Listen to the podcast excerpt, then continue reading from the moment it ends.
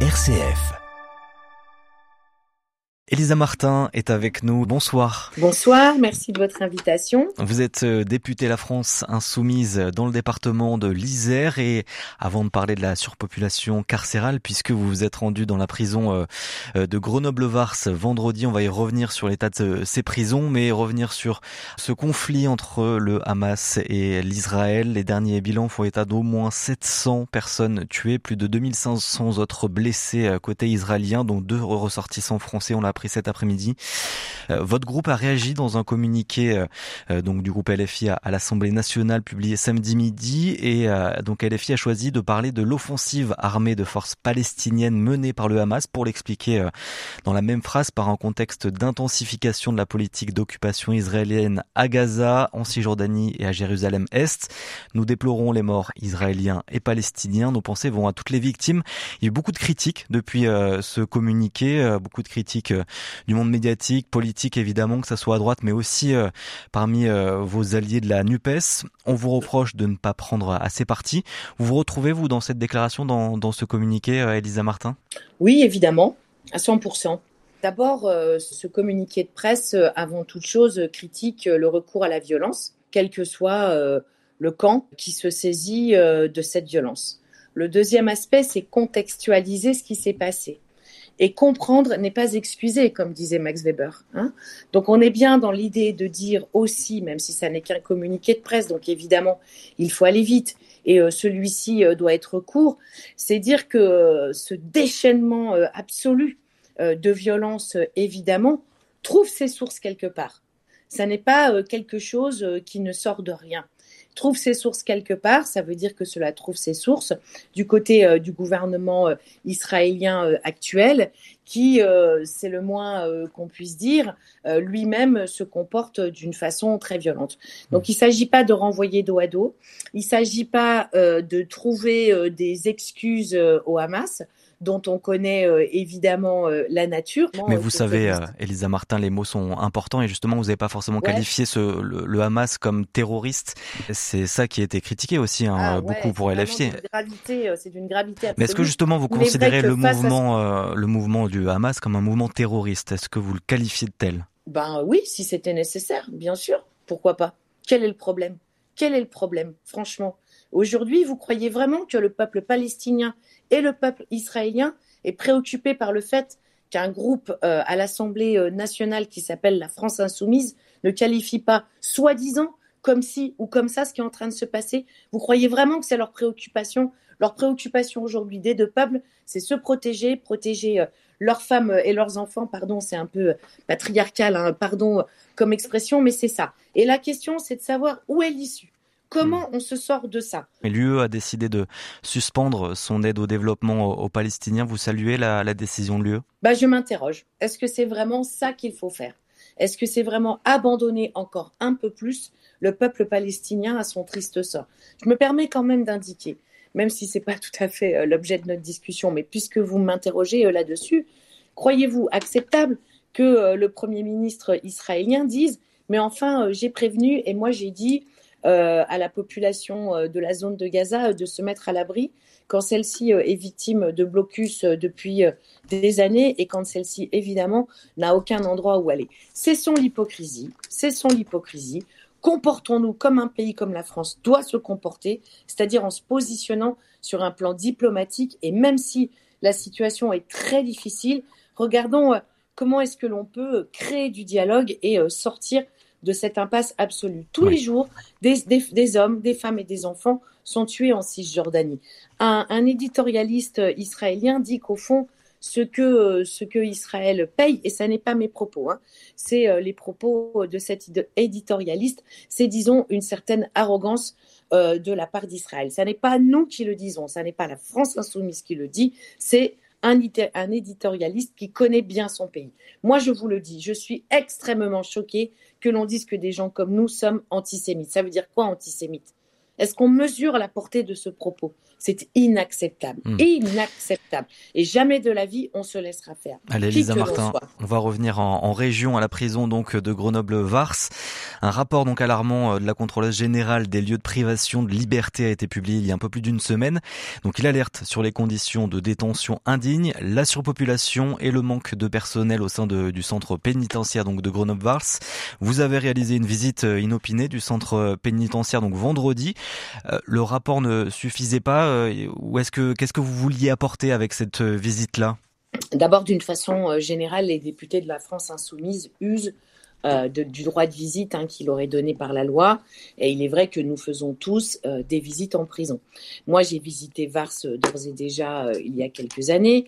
Il y a effectivement eu le rapport de la contrôleur des lieux de privation de liberté. Et nous avons donc décidé d'agir de concert là où nous sommes chacune c'est la raison pour laquelle, effectivement, j'ai voulu que nous allions euh, visiter euh, la, prison de Grenoble-Vars. C'est encore pire que lorsque j'y suis allée.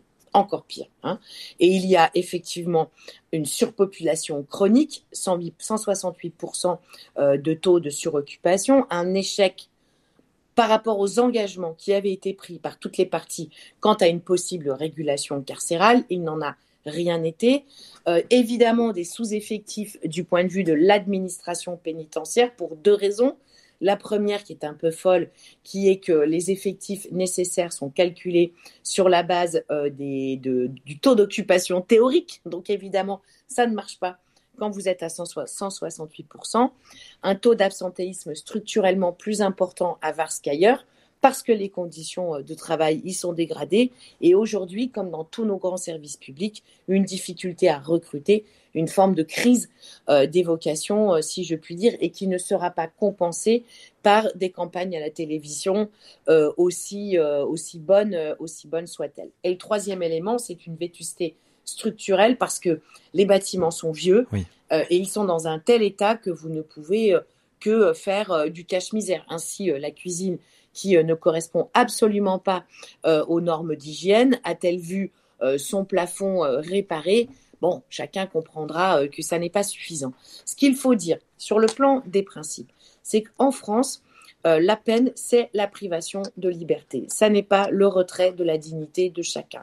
Lorsque vous êtes deux, dans moins de 5 mètres carrés, lorsque vous avez un accès dégradé aux douches, par exemple, lorsque votre intimité n'est pas préservée euh, dans des moments où elle doit l'être euh, absolument, c'est bien à la dignité des personnes qu'on s'attaque. Et euh, ça n'est pas la bonne façon de faire. Il faut trouver justement des actions, des mesures, et on va en parler avec notre journaliste Yuan Fraisse. Bonsoir Madame Martin, merci d'être avec nous ce soir. Alors j'aimerais revenir avec vous sur les solutions à apporter et que peut apporter surtout votre groupe à cette problématique de la surpopulation carcérale en France, une problématique où le calendrier gouvernemental semble dépassé par l'urgence de la situation, oui, mais que faire? Une question à laquelle a répondu le garde des Sceaux en mai dernier, alors auditionné par la commission des lois au Sénat.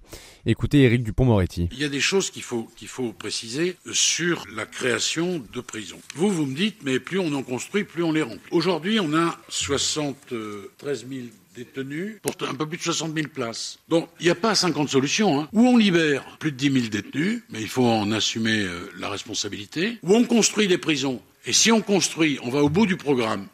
Alors, il y a la moitié des établissements pénitentiaires qui seront sortis euh, de terre et opérationnels l'année prochaine. Mais où on construit plus de places de prison, et puis alors, euh, il n'y a plus de question de surpopulation carcérale, où on prend la responsabilité, faites-moi cette proposition, de libérer 12 000 détenus dans ce pays. Quelques mois après cette intervention, en juillet, une autre solution a été proposée, cette fois-ci par la contrôleuse générale des lieux de privation de liberté, Dominique Simoneau. La CGLPL qui préconise de diversifier les mesures d'aménagement de peine et de s'emparer des formes non carcérales de sanctions pénales. La CGLPL qui déplore aussi la disparition de l'amnistie de l'horizon législatif, hein, c'est-à-dire la suspension de sanctions, oui, mais avec 13 000 détenus entre guillemets, hein, trop dans les prisons du pays, que ce soit de la part de la contrôleuse ou du garde des Sceaux, aucune de ces mesures ne semble répondre concrètement à l'urgence. Comment faire aujourd'hui pour libérer de la place Continuer alors soit la politique immobilière carcérale imprônée par le gouvernement, renforcer pourquoi pas la législation autour des aménagements de peine comme la détention à domicile? Qu'est-ce que vous préconisez? Qu'est-ce que votre groupe préconise aujourd'hui pour répondre à l'urgence? Alors d'abord dire euh, à monsieur euh, le garde des Sceaux qui a le verbe haut mais la, parfois, mais la pensée parfois un peu rétrécie, que un mouvement, si je puis dire, de libération de prisonniers a eu lieu pendant la Covid et que cela n'a posé absolument aucun problème. Ensuite, il est grand temps d'adopter une loi euh, qui justement organise cette régulation carcérale. Euh, mon ami Hugo Bernalici, qui est membre du même groupe que moi et membre lui aussi de la commission des lois, propose et fait une proposition de loi qui va dans ce sens. Si je caricature, c'est un qui rentre, alors un qui sort. Avec un plafond du coup, comme ça peut se faire en Allemagne, par exemple. Euh, Exactement, hmm. un qui rentre, un qui sort, pour éviter la surpopulation et enfin, évidemment, là que je suis entièrement d'accord avec la contrôleur générale des lieux de privation de liberté, il faut travailler à l'aménagement des peines, à trouver des peines alternatives.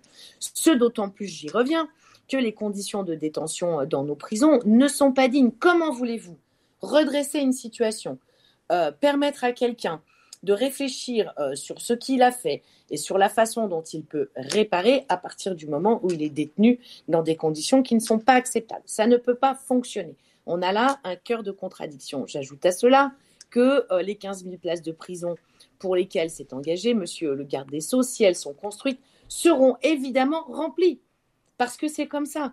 Et que de surcroît, avec le gouvernement euh, Macron, Darmanin, Dupont-Moretti, ce que l'on observe, c'est ce qu'on appelle une inflation pénale. C'est-à-dire que les peines sont de plus en plus, euh, dans la loi en tout cas, sanctionnées d'une façon de plus en plus importante. Heureusement, les magistrats sont plus raisonnables, donc ne vont pas forcément aussi loin, mais il n'empêche que sur du moyen et du long terme, ce que l'on observe, c'est plutôt tendanciellement une aggravation des peines, particulièrement des peines de prison. Ça ne marche pas. Est-ce que vous êtes prête euh, et prêt au sein de LFI et peut-être à déposer plainte contre l'État pour euh, mise en danger euh, de la vie d'autrui ou, ou accompagner en tout cas des prisonniers ou des associations? Alors moi, je, ne sais pas si nous serions il faut avoir un intérêt à agir, hein, comme l'on dit euh, pour porter plainte. En revanche, évidemment que nous travaillons avec les associations, comme par exemple l'OIP. Évidemment que nous travaillons avec euh, Madame Simoneau sur euh, Vars, mais aussi, mais aussi sur d'autres sujets. Évidemment que nous détenons, les, nous détenons, vous voyez le lapsus révélateur que je fais. Nous soutenons les procédures, y compris juridiques, je ne peux pas en dire plus à cette étape, qui sont portées par des associations, que ce soit sur Vars ou ailleurs. Parce qu'il y en aurait en cours sans doute. Et donc, vous allez voir ça. Et euh, nous, notre boulot, avant toute chose, c'est de traduire sur un plan législatif ce qui nous paraît être de l'ordre de l'intérêt général. C'est pour cette raison que Hugo Bernalici fait euh, le dépôt d'une proposition de loi qui va dans ce sens de la régulation carcérale, en lien aussi avec la sénatrice communiste qui, euh, je crois, l'année dernière, avait elle aussi euh, déposé une loi pour la régulation carcérale. Merci beaucoup, Elisa Martin, d'avoir été avec nous, députée donc LFI de l'Isère. Merci. Merci.